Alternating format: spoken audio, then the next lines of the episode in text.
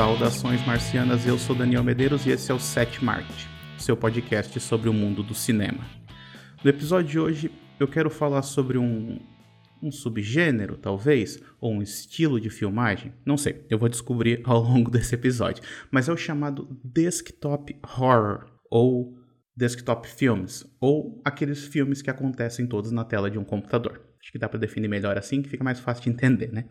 E aí, para isso, eu vou conversar com a Juliana Monteiro, que é uma especialista nesse assunto. Juliana, primeiramente, muito obrigado por ter aceitado o convite e se apresenta aí pra gente. Quem é que você é? Ei, pessoal, boa noite. Obrigada, Daniel, pelo convite. Bom, meu nome é Juliana Monteiro. Eu sou formada em cinema pela Federal do Espírito Santo é, e tenho mestrado pela Embi Morumbi aqui em São Paulo. Vim para cá especificamente atrás da professora Laura Canepa para continuar estudando horror, porque eu comecei a uhum. estudar horror também dentro da faculdade. Tinha um professor que estudava já o campo found footage, né, dentre outras coisas. E aí me interessou muito essa área de terror, eu sempre gostei bastante, me interessei, me envolvi com a iniciação científica e aí conhecendo tipo né, tipo a pesquisa da Laura, do Rodrigo Carreiro também, me interessei e vim correr atrás da Laura aqui em São Paulo. E fiz o meu mestrado, não necessariamente esse tema, assim, mas sobre o filme dentro desse novo espaço. Uhum. As nossas discussões acabavam caminhando muito para como o cinema ele vai se readequando através da experiência. Uhum. A experiência vai mobilizando você a novas propostas visuais, estéticas, narrativas, que é o que, na verdade, se propõe a realizar a Amizade Desfeita dentro desse formato do desktop horror. Assim. Uhum. É, ele tem uma continuação, ele tem umas outras propostas, mas aí eu posso comentar depois o desenrolar sim, tudo isso. Sim. mas é uma coisa, eu achei legal isso que tu falou antes de que né, tu começou na, na iniciação científica e daí, né, é meio que uma bola de neve, assim. Eu, eu, eu, gravei um podcast um tempo atrás falando sobre o estudo do terror dentro da academia. E uma, da, uma das conclusões que a gente chegou foi que, assim, é, é, é, meio que não tem mais volta, né? Uma vez que tu começa a estudar o terror ali, tu não, tu não quer mais largar, porque é. as outros, os outros assuntos não parecem ter tanta graça pra tu estudar, sabe? Então, tipo, é, verdade. é muito mais legal estudar isso. Então, né? É o que a gente faz. Daí, Exatamente. E aí, então, para esse episódio de hoje, a gente, é, a gente vai começar não necessariamente nesse assunto aqui, a gente vai começar com algumas indicações de filmes, séries, o que der na telha aí, né? De coisas que a gente viu recentemente que a gente quer compartilhar com vocês. A gente começa com isso e depois a gente parte para a discussão central aqui desse episódio. Então, vamos começar aqui.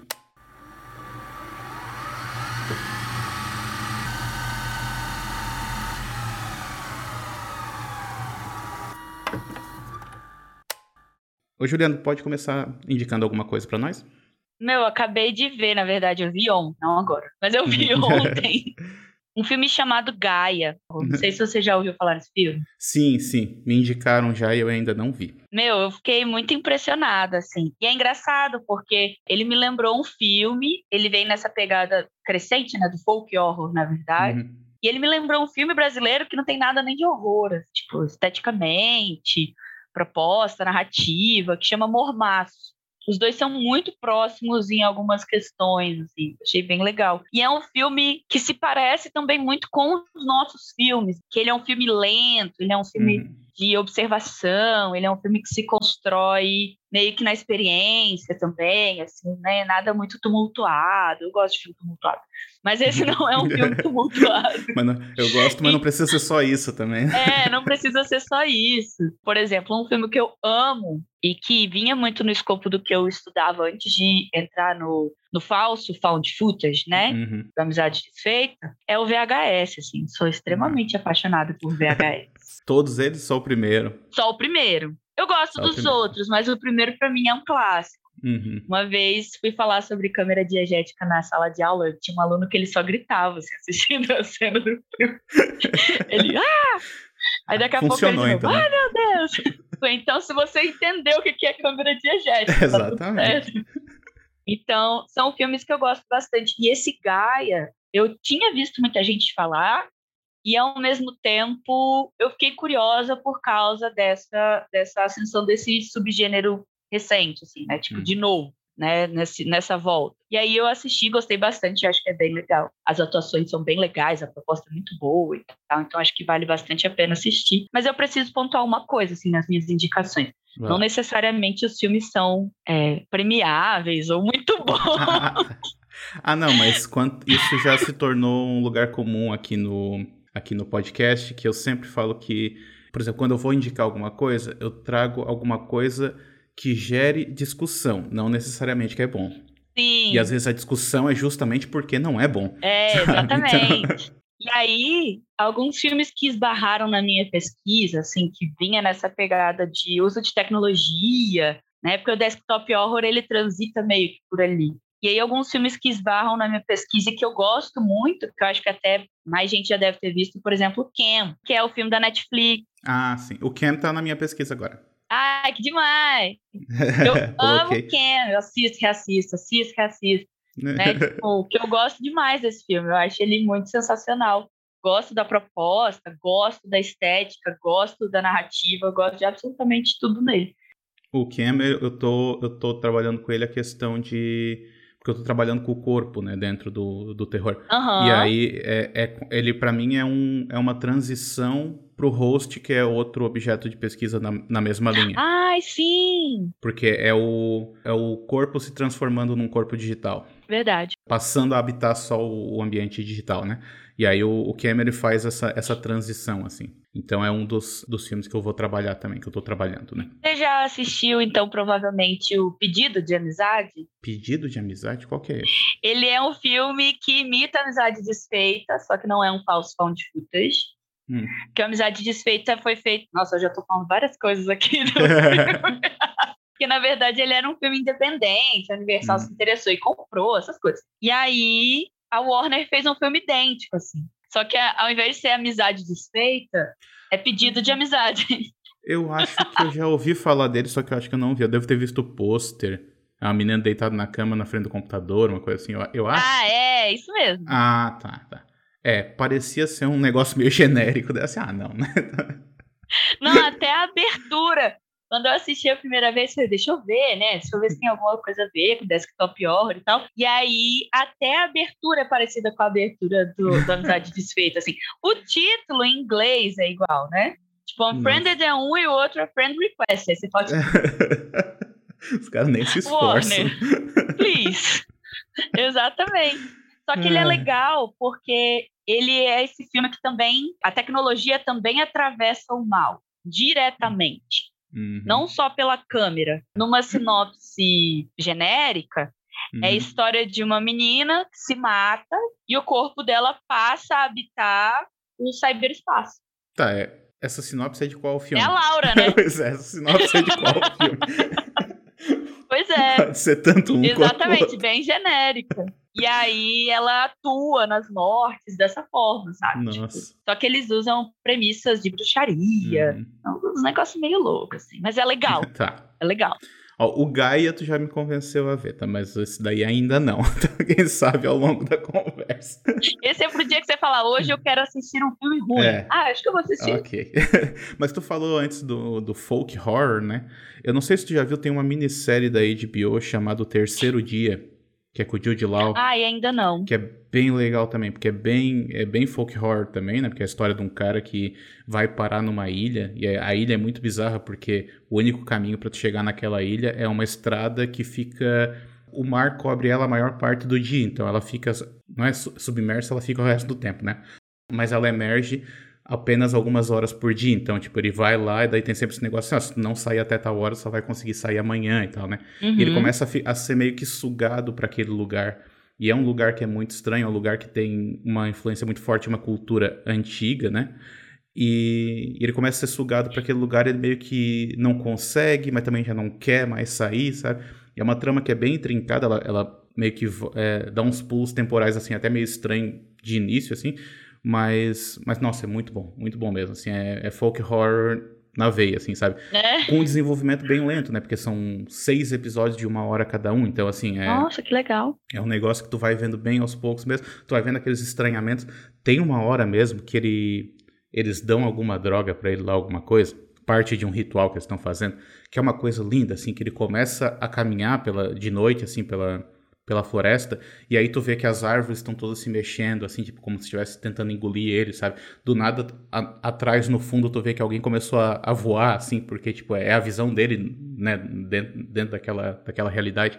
E é um negócio que, nossa, tipo assim, é muito detalhe que tu, tu perde até da primeira vez. Quando eu vi, eu voltei, porque, nossa, eu quero ver tudo que tá acontecendo aqui. É muita coisa, sabe? É muito, muito legal mesmo. Vale muito a pena ver. Ai, que demais. Eu já anotei aqui, coloquei numa lista. Tem mais alguma coisa para indicar pra gente? Recentemente eu era minha tarefa, né, como uma pessoa que cresceu no Espírito Santo, ter a coleção do Rodrigo Aragão. certo. Então eu comprei a coleção do Rodrigo Aragão, só falta ele lançar o Cemitério das Almas Malditas para eu ter também. E aí eu sentei e assisti todos de uma vez, assim, eu sou Nossa uma pessoa senhora. E, tipo, basicamente é engraçado, porque eu fiquei assistindo Gaia e ela tem vários pontos de ligação, assim, com essas narrativas do Rodrigo mesmo, uhum. né? Tipo, é óbvio que o, o, o cinema dele é mais baixo orçamento, né? Guerrilha nos primeiros filmes. Uhum. Só que aí assistindo Gaia, talvez você tenha essa impressão ou não, depois você me conta. Tá. Mas eu senti muito a sacada do A Noite do Chupacabras, por exemplo. por causa dos animais que eles usam, a uhum. forma como eles trabalham e tudo mais. E dentro dessa premissa também, né, de um lugar afastado, folk horror, sobrenatural, parará. São filmes divertidos, né, também, né? É... São, são, eu gosto. E eu acho bacana porque são, são projetos ousados, assim, se você for parar pra, pra analisar. Sim, mas sabe que tu falou, tu falou do, da cópia do Unfriended, né? Dessa ideia do, de ter o, o mesmo filme feito de novo, basicamente, né? É, eu me lembrei no outro que eu anotei aqui, que ah. é um ah. chamado Road Games, que seria jogos de estrada, né? É um da década de 80, que eu achei muito divertido. Talvez a sinopse ela pareça um pouco familiar.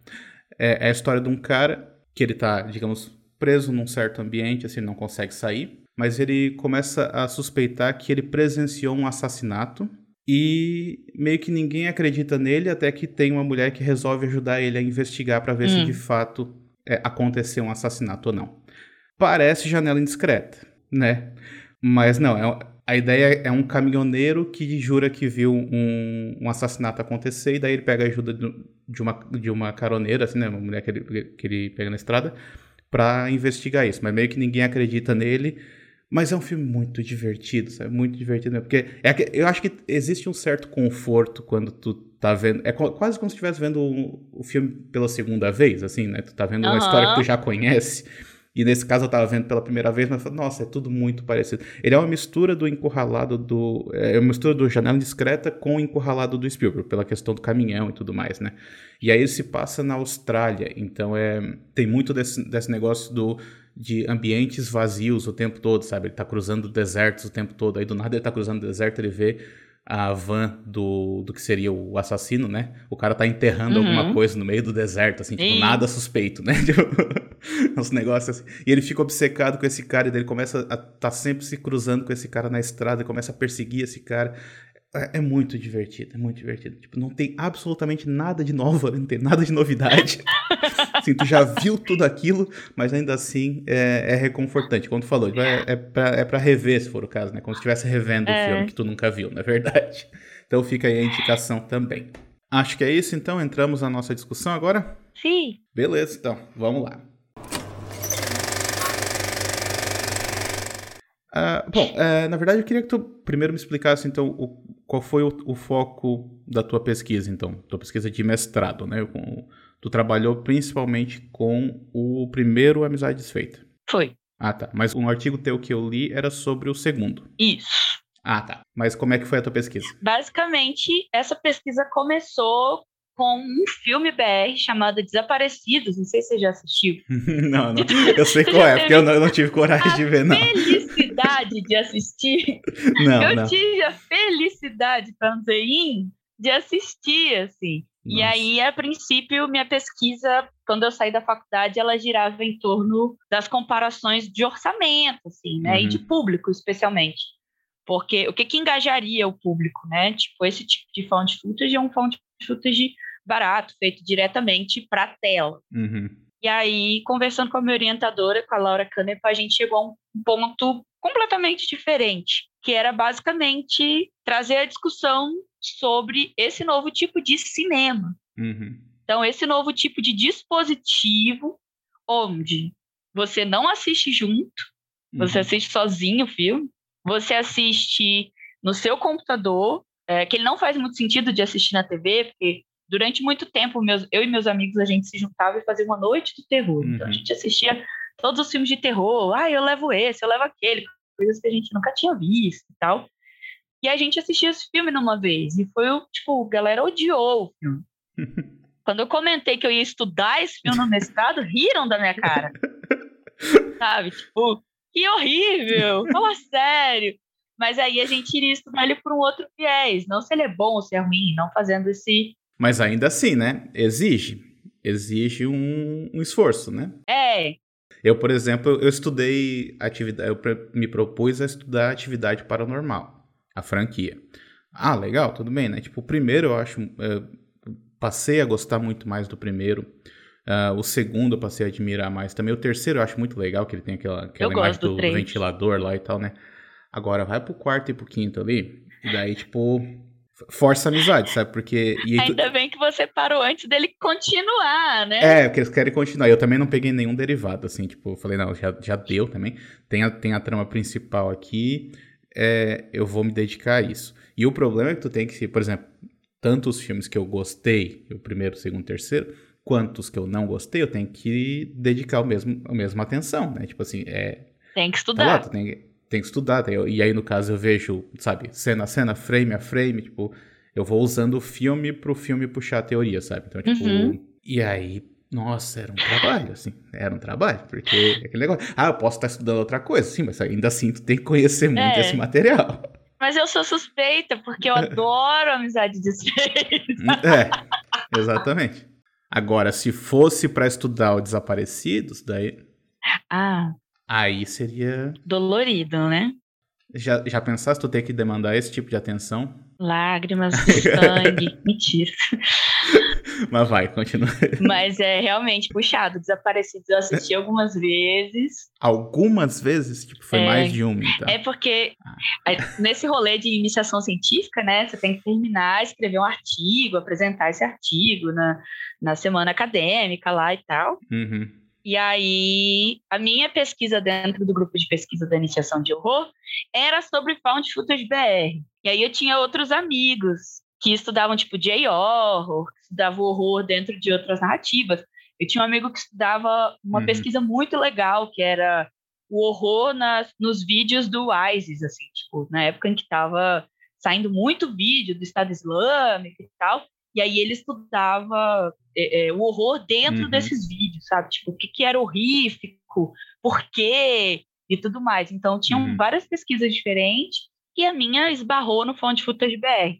E aí eu quis levar ainda essa conversa para frente e levei para o mestrado. Mas eu gostava muito do filme. Eu uhum. tive um apreço, eu quase sabia todas as falas, basicamente. Né? Laura virou minha melhor amiga, não só minha orientadora, mas também o espírito, né? tipo, do filme.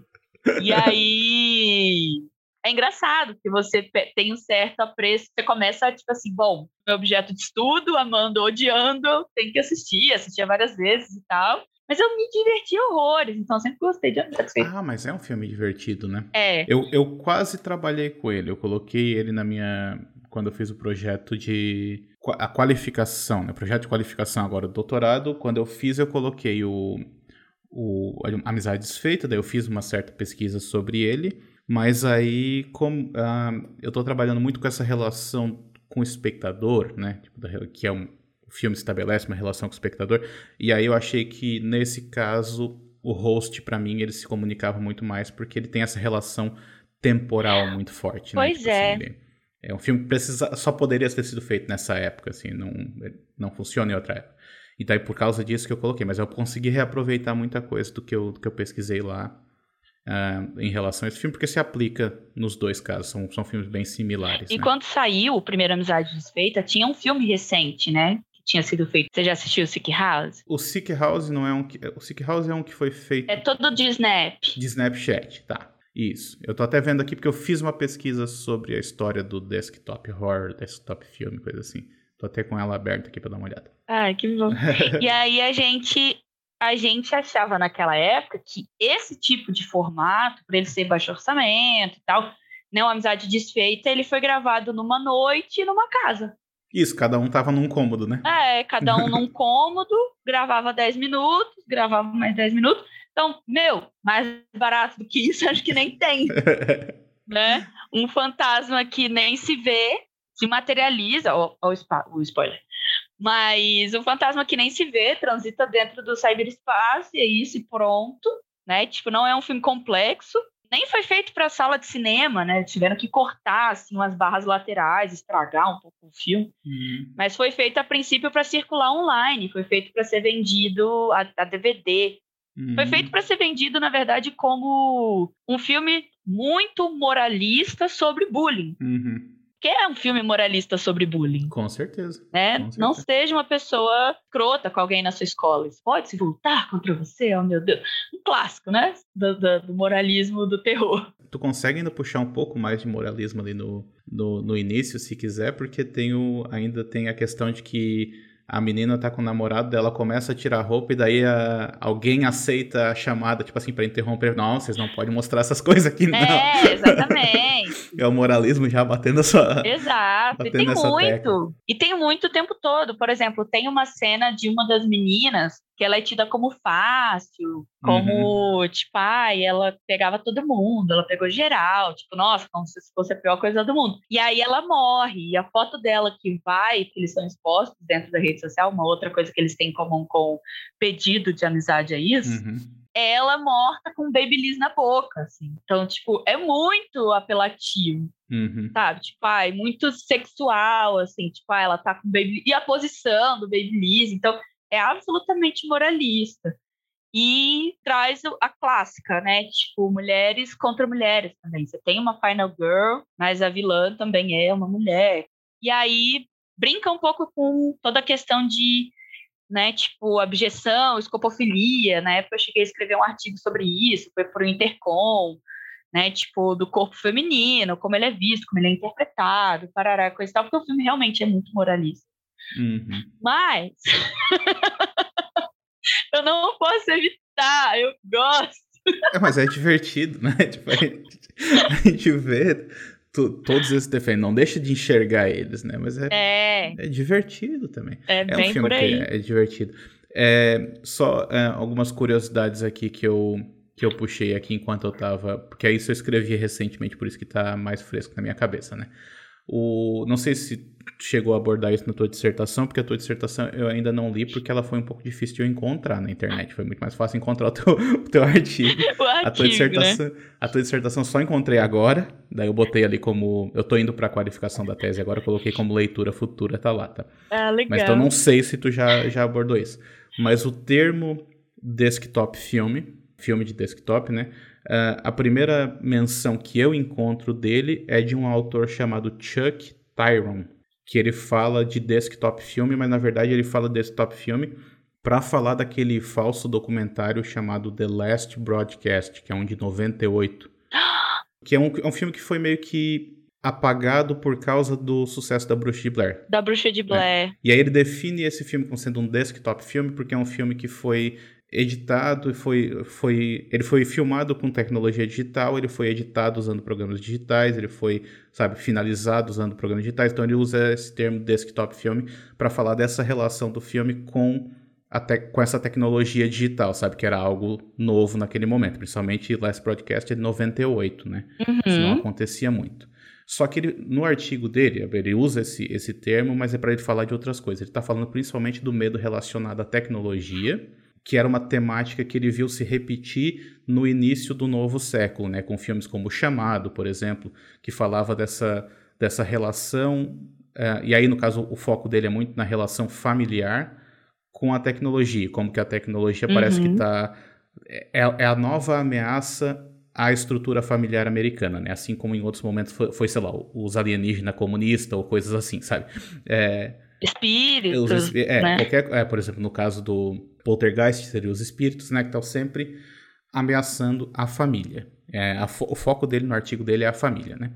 É, e aí uma coisa, um apontamento que eu coloco no, no, texto que eu escrevi é que, por exemplo, o medo relacionado à tecnologia é um medo que, que se mantém nessa nova, digamos assim, né, nessa, nesse novo desktop horror, né, nesse, nessa transformação pela qual o termo passou, que está sendo, tá sendo utilizado agora, nesses né, filmes de, uhum. de tela de computador. O medo da tecnologia ele continua ali. A diferença é que essa relação familiar ela não existe, porque são filmes focados em amizade, pelo menos a grande maioria deles. Eles não são focados em a estrutura familiar em si, ela não, não, é, um, não é um fator determinante na grande maioria desses filmes, como Amizade Desfeita, como Host, por exemplo. Uhum. O que vai um pouco mais para esse caminho é aquele chamado Buscando, ou Searching. Que foge um pouco do horror, né? Ele se apega a outro gênero. Exatamente. E ele se apega a uma estrutura muito mais é, convencional, assim. Né? Ele tenta ser um, um thriller, assim, com, com diferentes câmeras, porque daí ele usa filmagem de, sabe, de, um, de uma outra câmera que foi captada, algumas coisas assim. Ele tenta fazer um negócio tem hora que ele, que ele usa a filmagem do lado de fora, sabe? Que é uma coisa que normalmente nesses filmes não tem, porque nesses filmes eles são, são normalmente contidos em um único espaço, né? Uhum. Mas não, não por acaso é um dos filmes nesse estilo que é mais, foi mais bem sucedido, né? Eu fiz um levantamento aqui de bilheteria, porque tu falou dessa questão do, por exemplo, da amizade desfeita não, não ter sido feito para ser exibido no cinema, mas foi e foi um relativo sucesso até, né? Então, assim, uhum. o Amizade Desfeita 1, o Amizade Desfeita 2 e o Buscando, assim, esses três juntos, eles geraram um total, assim, de 150 milhões em bilheteria. O que não é muito, comparado com outros filmes, mas também, se for parar para pensar no escopo desses filmes, é uma bilheteria bastante significativa, assim, tipo de... Sim. E aí, por exemplo, o Host, ele foi também um sucesso, mas como ele foi lançado direto em home video, né, não tem como mensurar o, o tamanho desse sucesso, mas também foi bastante significativo. É, é um filme que está com uma aprovação de 100% lá no Rotten Tomatoes, esse tipo de coisa. Então, são filmes que eles estão se tornando cada vez mais comuns, digamos assim. Aí a minha dúvida que eu, que eu pergunto para ti é a seguinte: dá para a gente considerar isso um novo subgênero ou ainda não? Olha, eu estava até acompanhando aqui quando você começou quando você comentou sobre o The Last Podcast, eu usei ele também, estudei ele também dentro da graduação. Era um dos filmes que eu gostava muito. Eu cheguei é a escrever legal. um artigo sobre ele também. Eu gosto.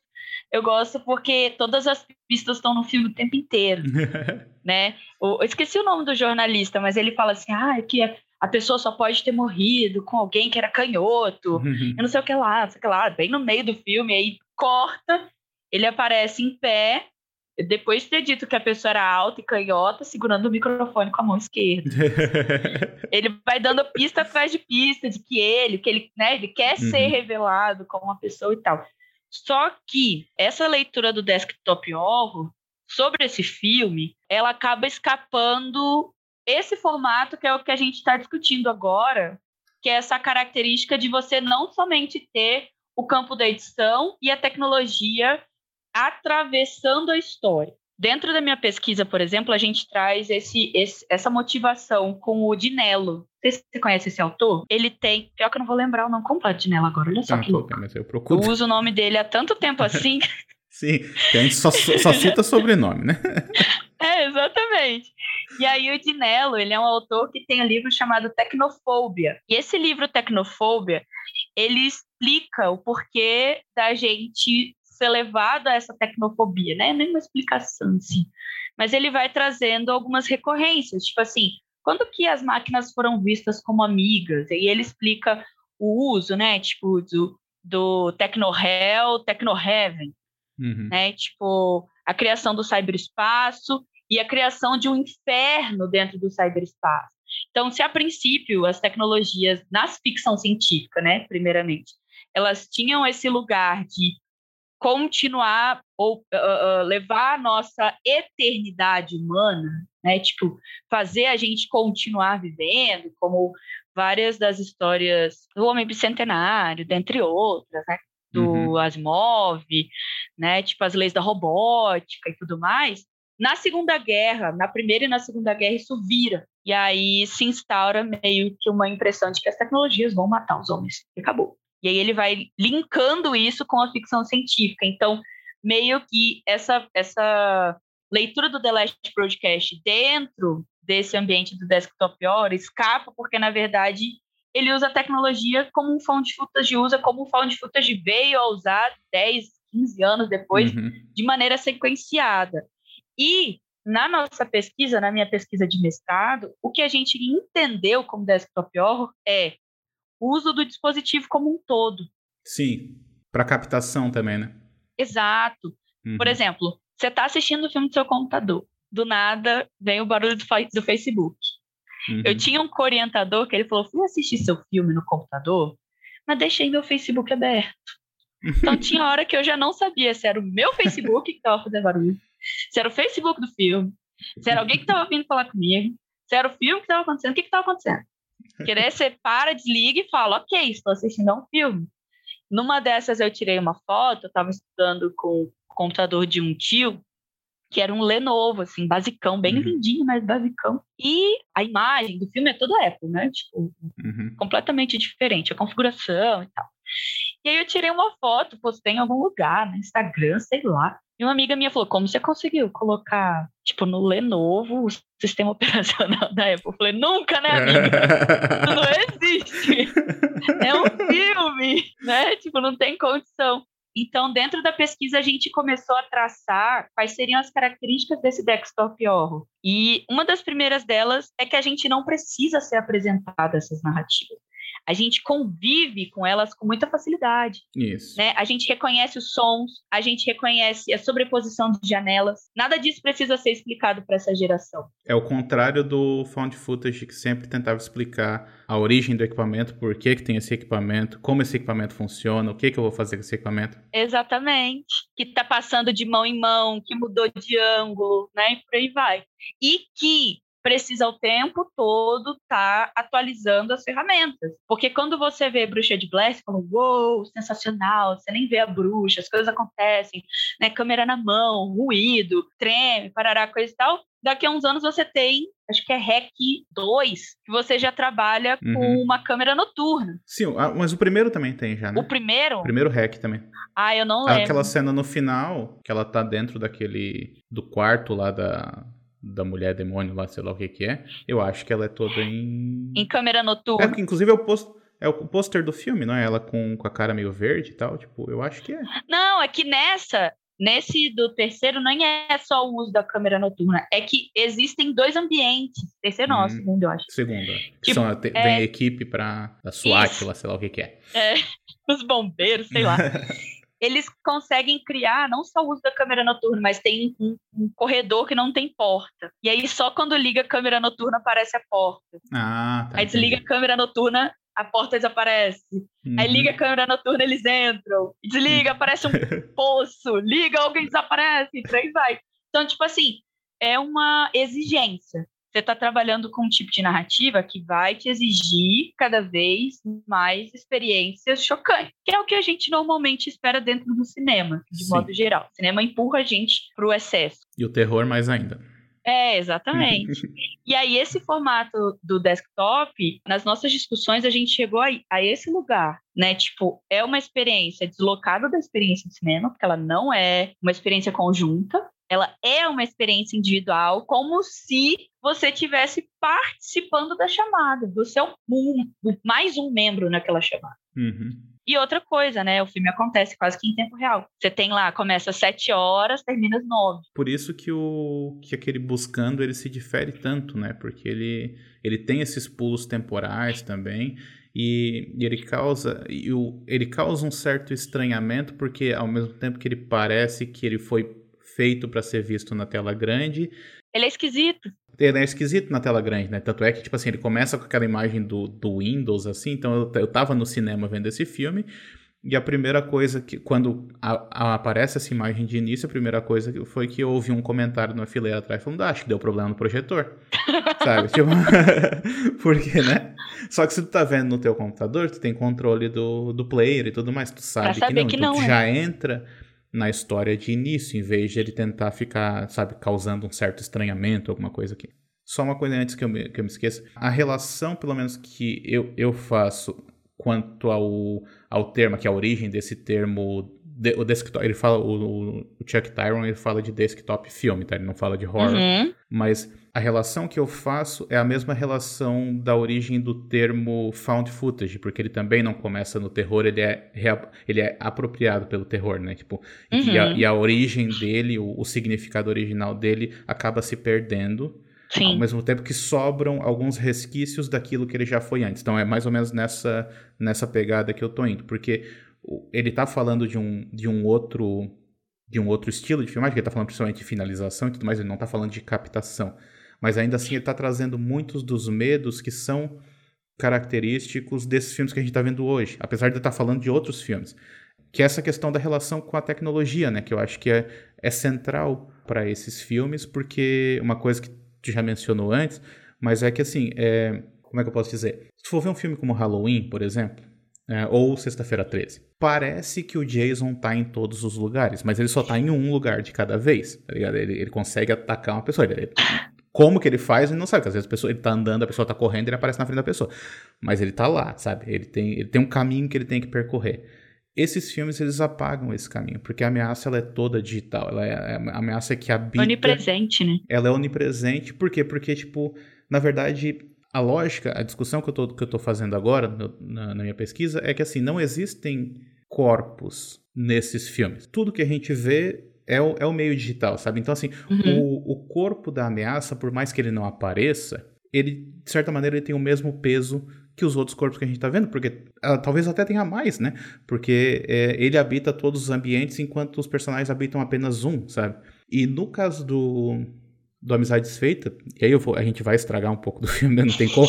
É, na verdade, ele é o único corpo que aparece no filme, porque o Amizade Desfeita ele, tem aquela cena que eu acho um pouco é, é contraditório, que quando ele ela fecha o computador e daí uhum. vai parar no mundo real. Só que no mundo real a gente está vendo o mundo pelos olhos dela, né? É, para manter um olhar de primeira pessoa ainda.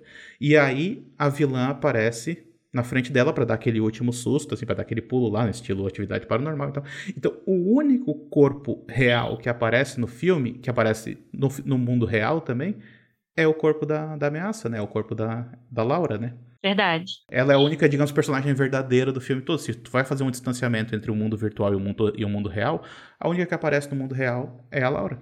Sim, e nessa, nessa discussão que você comentou sobre bilheteria também, uma das coisas que se abre mão quando você leva esse tipo de filme para grandes salas, né, de cinema e tal, para assistir, é em especial essa experiência sua com a tecnologia. Porque se o filme está criticando a tecnologia, você está de frente para um assistindo ao filme. Hum. Então, meio que você pressupõe, ok, todo mundo dessa chamada morreu, talvez eu seja o próximo. né? Uma brincadeira de todo mundo morreu, e agora? Né? Eu estou aqui como um óbvio que um voyeur, mas quase como um participante daquela chamada é, bizarra, né? Sim. Tipo, por isso que eu gosto mais do primeiro, porque eu acho que o primeiro, esse aspecto do sobrenatural, ele é mais fácil de transitar do que o segundo. O segundo, para mim, tem muita falha, falha de atuação. As atuações são meio. Não consigo comprar. a ideia é boa, mas não é muito bem realizada. As coisas feitas na Deep Web parecem tudo mágica. Assim, ó, troquei um rosto. É como se fosse nada, como é. se não fosse difícil fazer uma máscara, qualquer coisa do tipo, tá?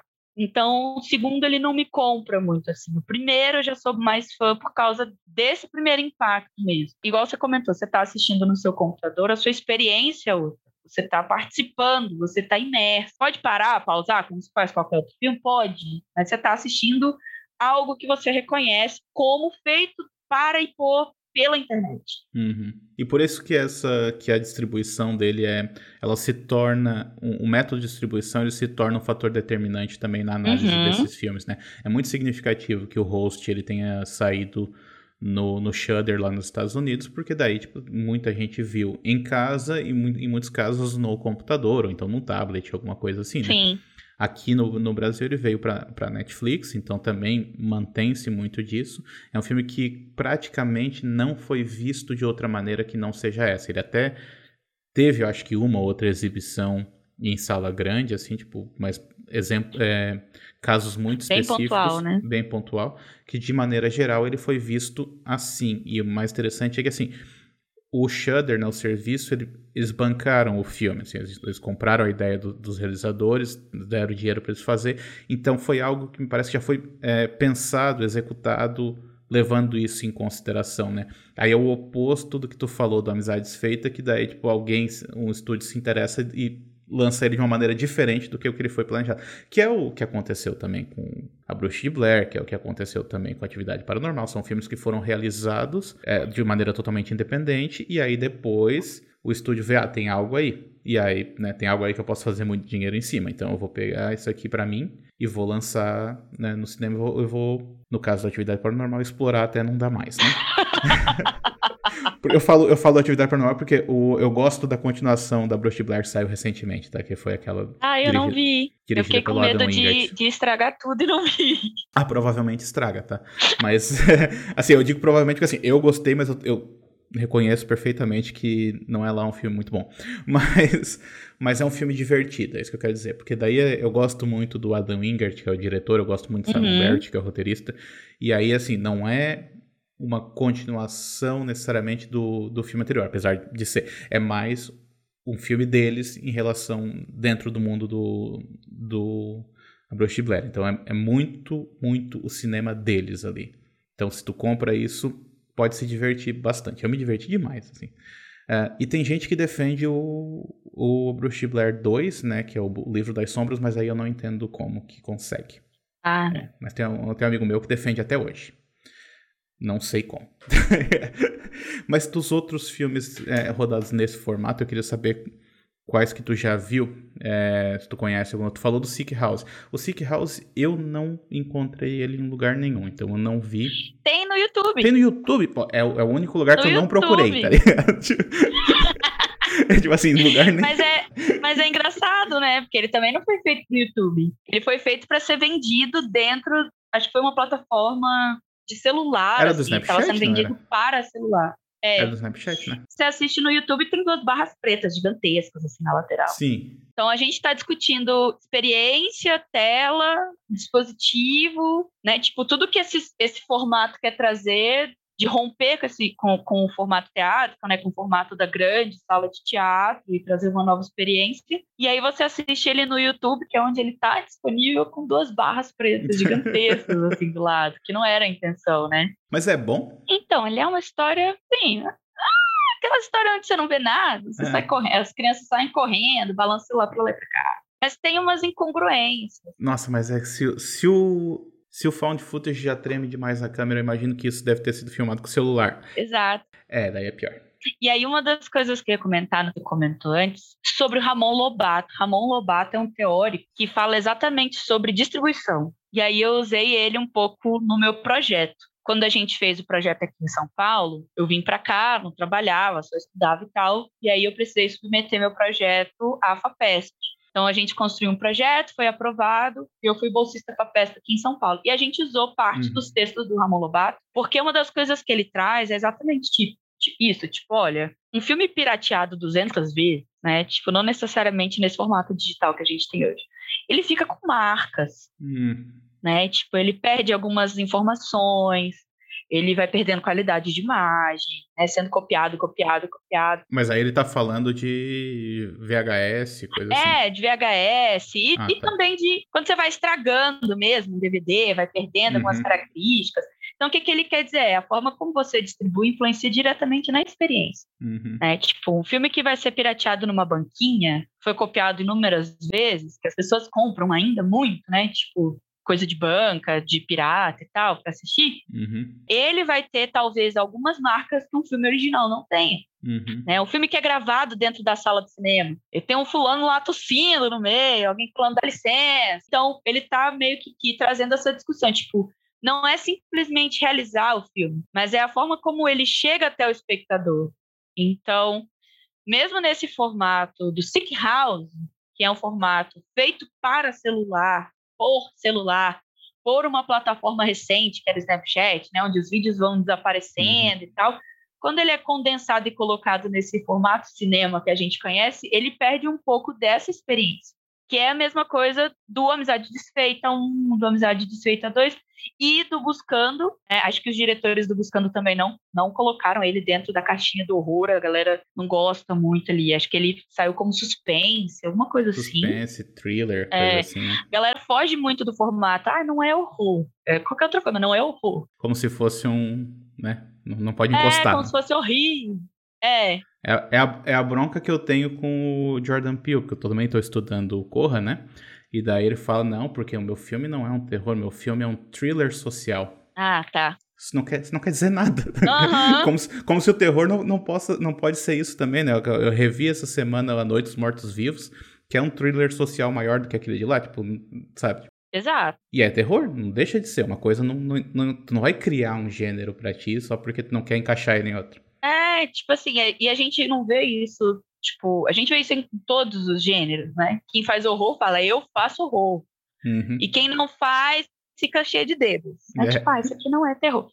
Aí, tanto que eu queria ter incluído buscando nas minhas pesquisas, mas eu fiquei, meu, caras mesmos não se assumem, assim, Uhum. eles não assumem como um filme de terror.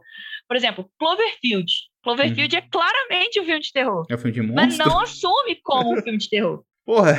Ele se assume como um filme de Nossa. ação, mas não se assume como um filme de terror. Ah, mas aí eu, eu deixei de levar em consideração o que, que cineasta fala em relação aos seus filmes, porque não dá. Não dá, porque daí, tipo, Pois é. Não, tipo, tu pode. é, o Jordan Peele pode falar o que ele quiser ali a respeito do.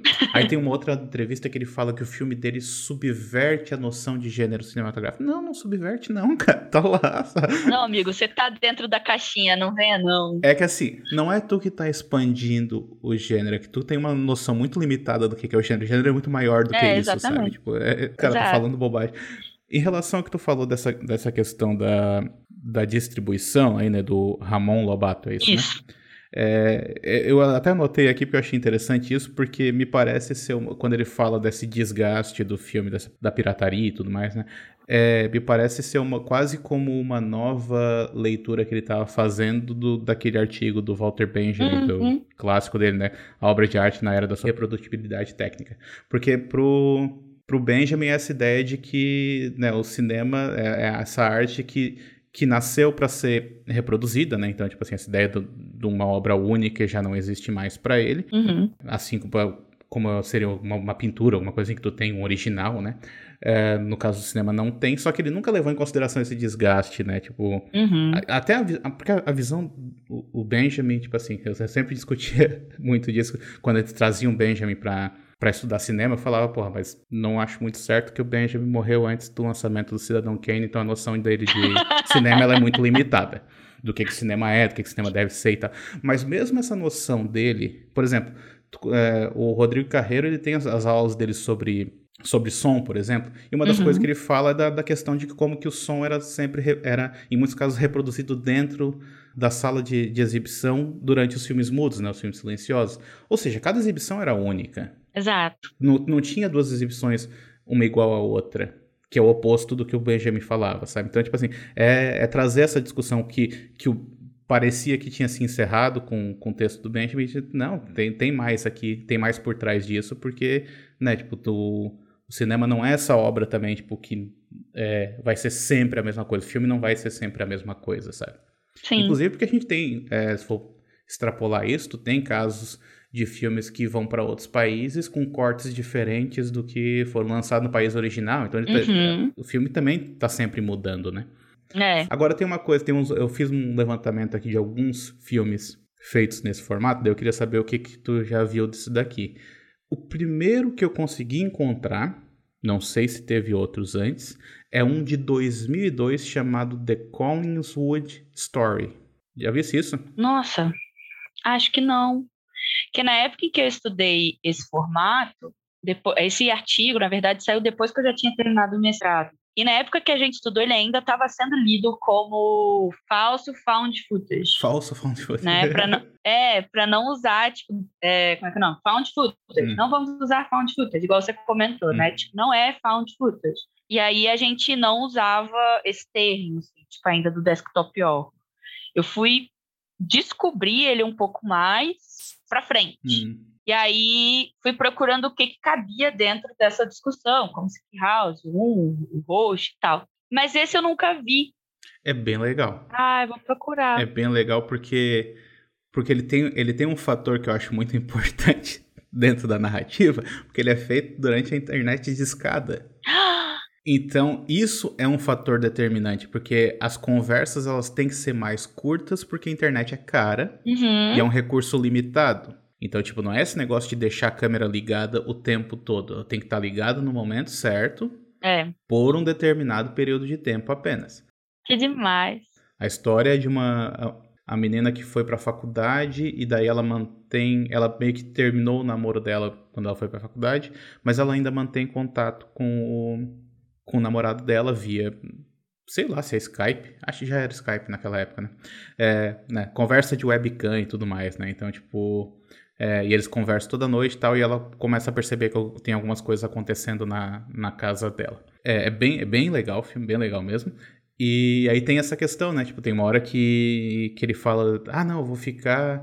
Não, fica tranquila que eu vou ficar, é, tipo, porque ela tá com medo de dormir sozinha na casa. Ele fala: Não, então deixa a câmera ligada que eu fico aqui de olho em ti. Eu vou ficar te vigiando. Aí ela fala: Não, mas vai, ficar, vai sair muito caro. não, não tem problema, eu pago. Os jovens de hoje não sabem o que que é isso, gente. É, É, exatamente. e aí, e aí, se tu procura o, o pôster desse filme, The Colin, Collinswood Story, é uma das coisas, né, tipo assim, ele tá com alguns elogios, assim, né, tipo, inventivo e assustador, um triunfo de pequeno orçamento. Uhum. E aí um que eu achei interessante, que é bastante significativo, é o melhor terror de baixo orçamento desde A Bruxa de Blair. Porque daí, eles, sem querer, eles fazem essa relação já com, com found footage, né? Aham. Porque, te- porque tem muitos, muitas eh, similaridades né, entre os dois. Não tem como negar que, É. que existem, né? Mas também tem muitas diferenças, né? Então não dá pra classificar como sendo a mesma coisa. Não é, não é a mesma coisa. Uhum. É, e aí uma coisa que eu achei interessante nisso é que nessa pesquisa que eu tô fazendo, eu achei um capítulo de livro com uma informação equivocada. Olha só. Porque é uma a- escrito por uma autora chamada Lindsay Hallam, que ela fala que o primeiro é, experimento com esse desktop horror foi um curta-metragem do Joe Swanberg no VHS, na, na antologia VHS, que é o The Sick Thing That Happened to Emily When She Was Younger. Ai, eu sei qual é! Ela coloca esse como, como sendo o primeiro, só que na verdade não é, né? Porque teve esse outro antes, é, teve esse Collinswood Story antes, né? Tipo, Olha só. mas o, mas esse, esse filme também é interessante porque daí quando ela, ela aborda esse curta, né, que é um curta dentro da antologia do VHS, ela fala de muitas da, muitas características que se tornam presentes assim ao longo desse, desse estilo de, de filmagem, tipo como a ideia de tu apropriar as falhas da conexão, né? A Uhum. ideia do glitch, a ideia da, da pixelização da imagem, sabe? Tipo, a ideia de que tu não tem é, uma imagem cristalina e um som cristalino o tempo todo, e isso é proposital, porque se tu quisesse, tu teria, né? Tipo, no caso, no caso do host ali, por exemplo, eu tava revendo o host um tempo atrás, e aí eu tava revendo aqui, aí eu botei, falei, eu vou ver, eu vou ver como foi feito para ser visto, né? Botei no computador, botei o fone de ouvido, e, e assim, chegava a ser irritante todas as vezes que dava essas falhinhas do áudio do Zoom, sabe? Tipo, principalmente quando duas pessoas falam ao mesmo tempo, o Zoom ele meio que tenta reconhecer a fa uma fala por cima da outra, então ele, ele dá uma, ele dá uns, ele dá esses glitches mesmo, dá essas falhas, né? E é o tempo todo, sabe? E se eles quisessem fazer um negócio mais cristalino, eles poderiam captar o som separado, sabe? E depois só sincronizar. Era, é possível fazer isso. Sim. Mas é, tu adota isso como sendo um recurso narrativo mesmo, né? Tu precisa dessa falha. E você precisa guiar né, o espectador. Você precisa Uhum. é, fazer com que o espectador preste atenção em determinadas coisas e em outras não. É, você me fez lembrar o início do Amizade Desfeita, que é quando a Blair, que é a menina, engraçado, né? O nome dela também, Blair. Ah, só que diferente, né? Parecido, mas diferente. E aí, a Blair, ela tá conversando com todo mundo, ela não chega a baixar o volume Uhum. do computador dela, ela muda de janela e o som desaparece. Hum. Ele vai diminuindo, diminuindo, diminuindo, chuf, acabou. E aí, tudo que você ouve é ela teclando, né? Porque alguém vai conversar com ela e fala assim, tá se divertindo hoje, não uhum. sei o uhum. quê. Ela, quem é você? E parará e tal. Que é o fantasma, né, em teoria. Sim. E aí, ela para de falar e o som retorna quando o chat aparece para ela em outro chat, o namorado falando: Ei, você não tá aí? Uhum. E o som volta gradualmente. Então, geralmente, essas narrativas escoram esses barulhos, né? Não só na, que a gente fala assim, poxa, ó, a gente tá conversando aqui, a gente não teve nenhum glitch ainda aqui nem na tela. Então, é um pouco incoerente com a internet que a gente tem hoje. Vou colocar isso, né, tipo, na vida real. Assim. Só que isso vai sendo levado como uma intervenção, né, sobrenatural, né, um glitch que acontece aqui e ali, mas especialmente como estratégia para você guiar o narrador. Presta atenção aqui, uhum. presta atenção lá.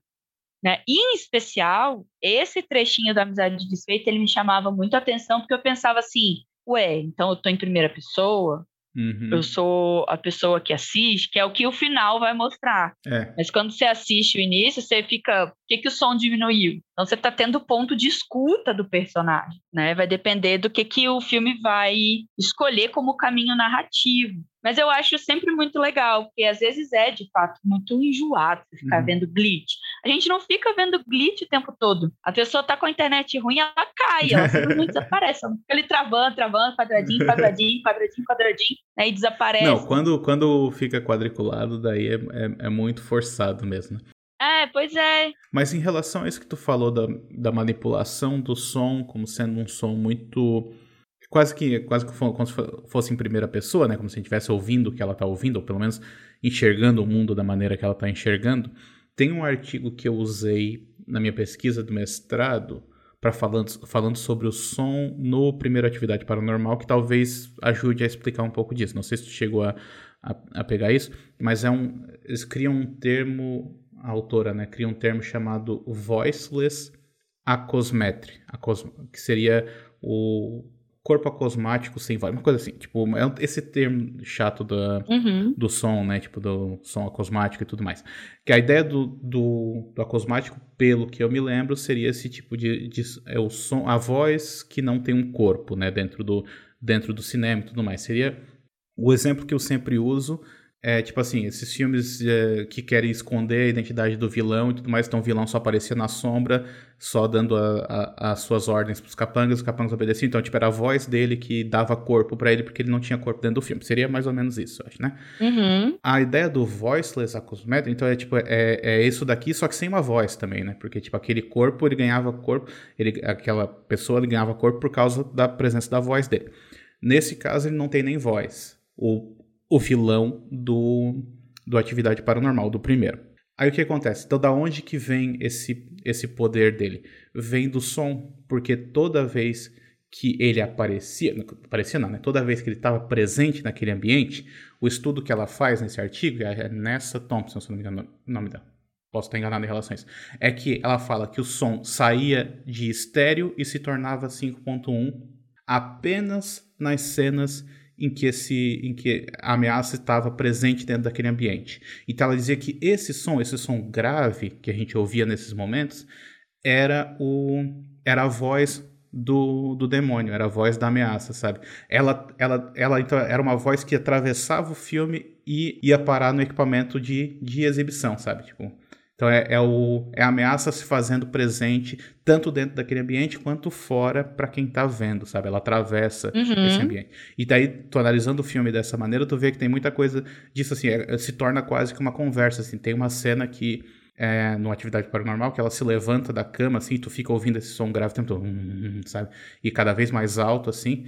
E aí ela fica observando o marido dormir durante, durante um bom tempo, e daí o atividade paranormal faz aquele negócio de acelerar a imagem. Né? Acelerar, né? né? E aí tu não ouve som nenhum, a não ser esse som é, grave que se repete mesmo na imagem acelerada, quando teoricamente não era para ter som. Esse, ele se mantém. Chega num certo ponto, ela se vira e desce as escadas e vai embora. E o som vai junto com ela. E aí a gente fica com aquela imagem parada ali e o som volta a ser estéreo, sabe? Então é como se ele estivesse caminhando junto com ela para longe da câmera. Então eu acho que ajudaria a explicar algo que eles provavelmente não pensaram quando eles estavam fazendo o filme, nessa cena, mas ajudaria a explicar essa questão de por que, que a gente, naquele momento, o som baixou e depois, depois subiu de novo, sabe? É o, o Carreiro falou isso na, na minha banda. Ele falou: o, o demônio consegue fazer isso. Ele, ele, dá, um jeito, ele dá um jeito de, de dar a volta por aí. Tá? Ele dá um jeito de manipular o som. E é legal que, que nesse filme não é brusco, assim, né? Tipo, como se a atenção dela mesmo tivesse voltado, uhum. não a feito no caso, tivesse voltada para aquela discussão. E aí, eu gosto, eu gosto bastante da forma como eles vão usando. Só que não é tão nesse sentido, a amizade desfeita em tempo sonoro, ele não é tão ousado, talvez, quanto o Atividade Paranormal, assim. Tanto que ele parou só no segundo mesmo. É, mas uma coisa que eu notei, aí quando eu, eu, li essa teoria, que eu gostei demais dessa teoria, aí eu começo a notar a recorrência dela. Por exemplo, daí o, os, os outros filmes do Atividade, do Atividade Paranormal, eles até porque por serem filmes que já foram produzidos com um maior orçamento, eles já são o tempo todo 5.1, eles não são estéreo e muda, tá? Mas aí uhum. uma coisa que eu fui reparar é que o, esse mesmo som, sabe, essa ambientação, assim, esse som mais grave, tu ouve em um momento do A Bruxa de Blair também. Ele tá lá também. Olha. Quando ela tá descendo as escadas para ir pro porão, hum. perto do final. É, o uni, é a única intervenção sonora, assim, né, extra-diegética que eles fazem ao longo do filme todo, que de resto o filme é, é todo, né, só, teoricamente, só com aquele som ambiente, que na verdade não foi, porque um dos grandes problemas que eles tiveram quando eles compraram o filme foi que eles tiveram que refazer o som inteiro, porque não dá para aproveitar nada, não dá para ouvir nada. Mas eles fizeram para que parecesse realista, né? Tipo, e o único momento em que não é é na cena que ela tá descendo a escada, mas é tão sutil que pode passar despercebido, que é só uma ambientação mesmo, né? Mas tá lá também. É, eu não sei, tem um outro que aí eu acho que é muito estranho que ele se parece. Sei lá, ele, ele fica. É um filme que fica muito estranho, que é o Open Windows, que é o Perseguição Virtual do Nacho Vigalondo. Eu cheguei a assistir esse filme, mas eu. tipo assim, eu tava quase dormindo. Que ele, ele é um filme estranho. Ele é um filme estranho. É, é o que a gente falou antes de faz terror, mas não quer admitir que fez terror. Assumir, é, né? Esse daí parece que assim, eu vou fazer um desktop horror, mas eu não quero assumir que é isso. Então ele vai ele bota, tipo, perseguição de carro no meio do, do filme. É, velho. É um negócio que não, não faz sentido dentro dessa proposta do que ele, do que ele tá querendo fazer. Se é para fazer um negócio assim, é para fazer um negócio mais contido mesmo, né? Não tem porquê. É. Não tem porquê tu fazer. querer fazer uma grande produção. Eu acho que a única coisa em que ele acerta nesse filme é nesse, nesse lugar voyeurístico da internet. Uhum. Que é o lugar de se exibir. Né? Inclusive, uma das cenas, eu sempre volto na Amizade Despeita, porque essas conversas, tipo assim, qualquer outro filme me leva de volta pra lá. Assim como eu volto pra, pra atividade paranormal. É, que o começo do filme, como você citou, né, que eles estão lá, tipo, meio que animadinhos e tal, e tira roupa, põe roupa, não sei o quê. Uhum. Vai aparecer um trechinho desse começo no final da Amizade Desfeita de novo. Que quando o, o fantasma uhum. da Laura toma conta lá, que eles assumem que é ela e tal, ela começa a tocar música, né? ela interage com a plataforma uhum. e aparece uma janela de meninas que, tipo assim, você está sozinha em casa? E aí começam a aparecer vários corpos, e um deles é esse vídeo da Laura. Da Laura não, da Blair do começo. Ela tirando a roupa pro namorado. Nossa, é verdade, é verdade. Então, tipo assim, é você entender que o lugar da internet, ele é um lugar voyeurístico. As pessoas estão ali para isso também. Tanto que o lugar que ela vai pedir socorro quando ela entra num chat, né? Tipo, ela um monte de gente estranha no chat, galera se masturbando, galera fazendo altas loucuras, como nesse filme do Open Windows. Mas eu preciso dizer que eu odiei esse filme. Tipo, o Elijah é tipo, completamente estranho, um negócio esquisito. É, mas o Elijah é estranho, é. né? Tem isso a favor dele. mas, mas o que tu falou dessa questão do voyeurismo e tudo mais, é se torna mais significativo nesse filme, talvez a única coisa que, que dê para discutir a respeito, mais profundamente a respeito desse filme específico, é que ele escalou a Sasha Grey para ser a, a, protagonista feminina, Sim. que é uma atriz pornô, porque daí tu pode fazer esse comparativo em relação ao consumo de imagens pornográficas e o consumo de imagens uh, cinematográficas. O povo não tá vendo, mas eu tô fazendo aspas aqui, né? Coelhinhos voadores. É, no sentido de que tu tem, como a gente discutiu antes, essa ideia do, do cinema como sendo essa experiência coletiva, né? Tipo, pra tu ver numa tela grande com mais gente e tudo mais.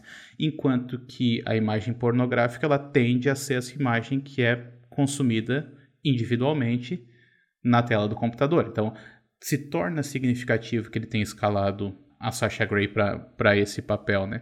Mas, assim, é é tu querer forçar ali uma, uma teoria, alguma coisa, tipo, é, para elogiar o filme de alguma maneira, sabe? Pra dizer, ah, tem alguma coisa. É, é. Tanto é que quando eu escrevo sobre ele, é só isso que eu falo do filme, tá ligado? Tipo assim, da imagem voyeurística, porque assim, é, isso dá para falar, dá para falar sobre o filme, mas também eu acho que é só isso. Tinha uns outros aqui que eu tinha separado para te perguntar se tu viu. Pera, até deixa eu ver aqui. Um dos que eu conheço é o Dedé. Isso, era isso que eu tava procurando aqui. Que esse é, é, legal também, porque aquele de lá do. É o software que fica te conectando com pessoas estranhas. É esse, né? Isso, esse mesmo. Esse eu gosto. E ele me lembra muito um filme que não é desktop horror, mas que me marcou muito, que é o Megan's Missing.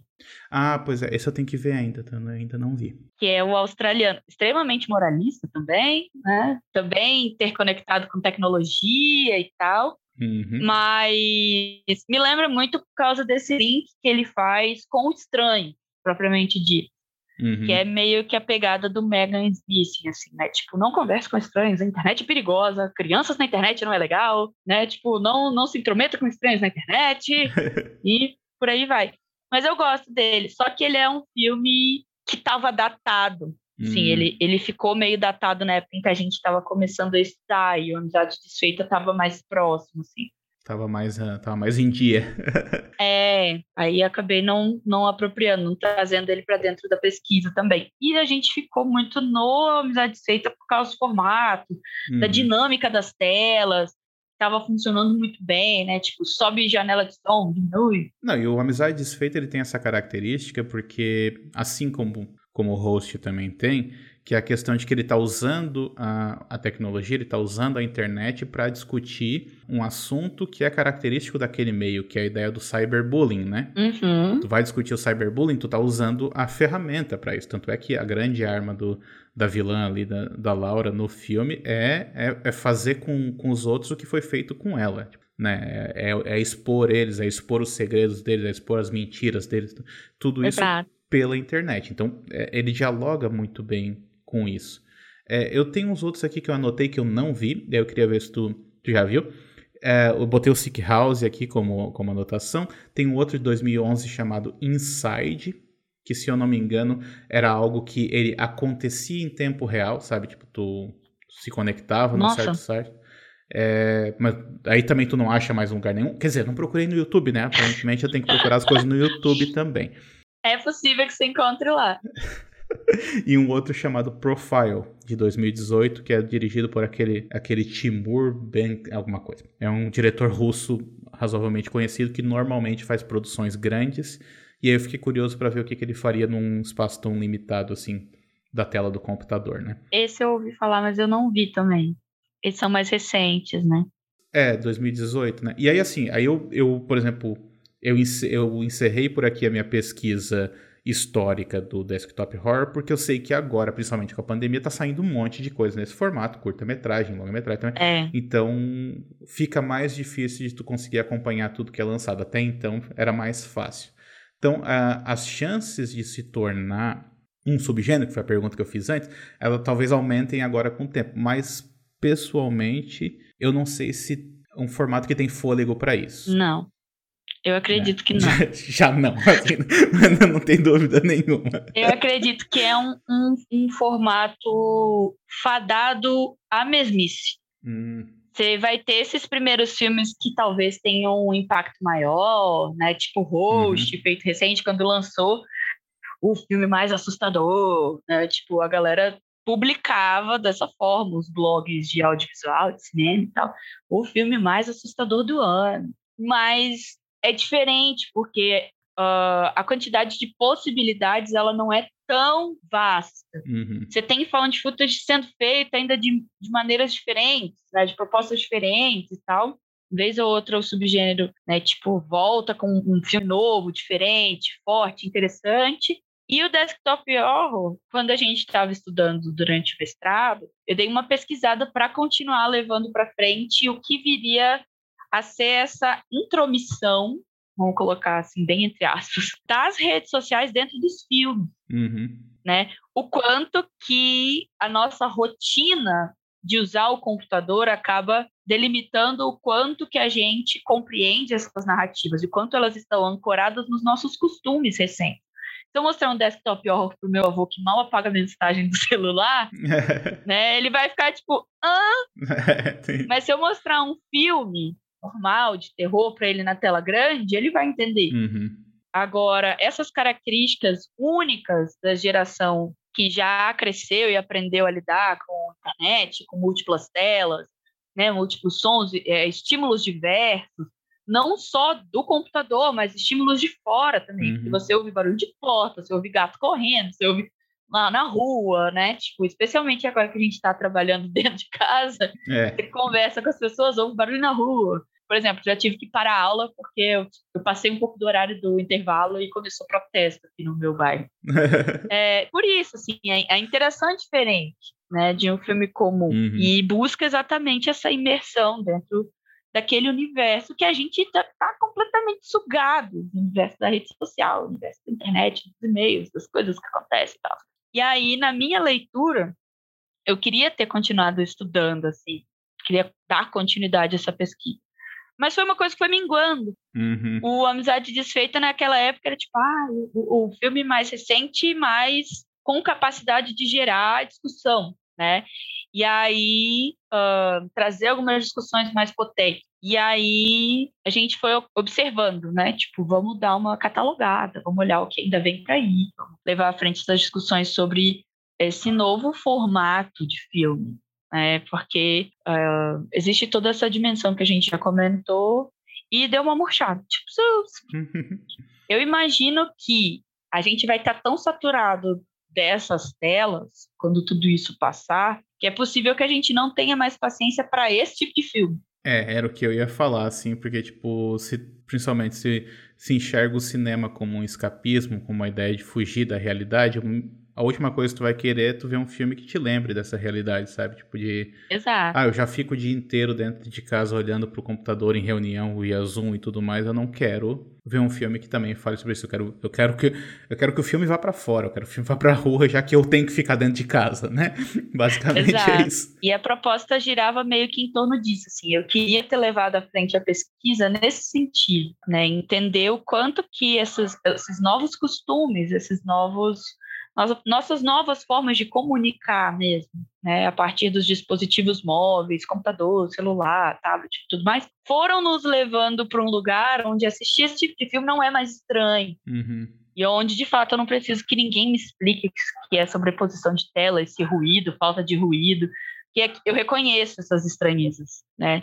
E elas são muito características exatamente dessa popularização, dessa normatização desse uh, do que a gente vê. Uhum. Mas, ao mesmo tempo, é, agora, como ficou mais menos complexo, não mais, menos complexo realizar cinema assim, eu imagino que quando passar mesmo a pandemia, nosso, nosso, nosso tipo de catarse dentro do horror, eu imagino que seria outra. Uhum. Que a gente vai encher o saco e falar, não quero mais saber de ficar vendo os outros na tela aqui, fantasia, pequenininhos.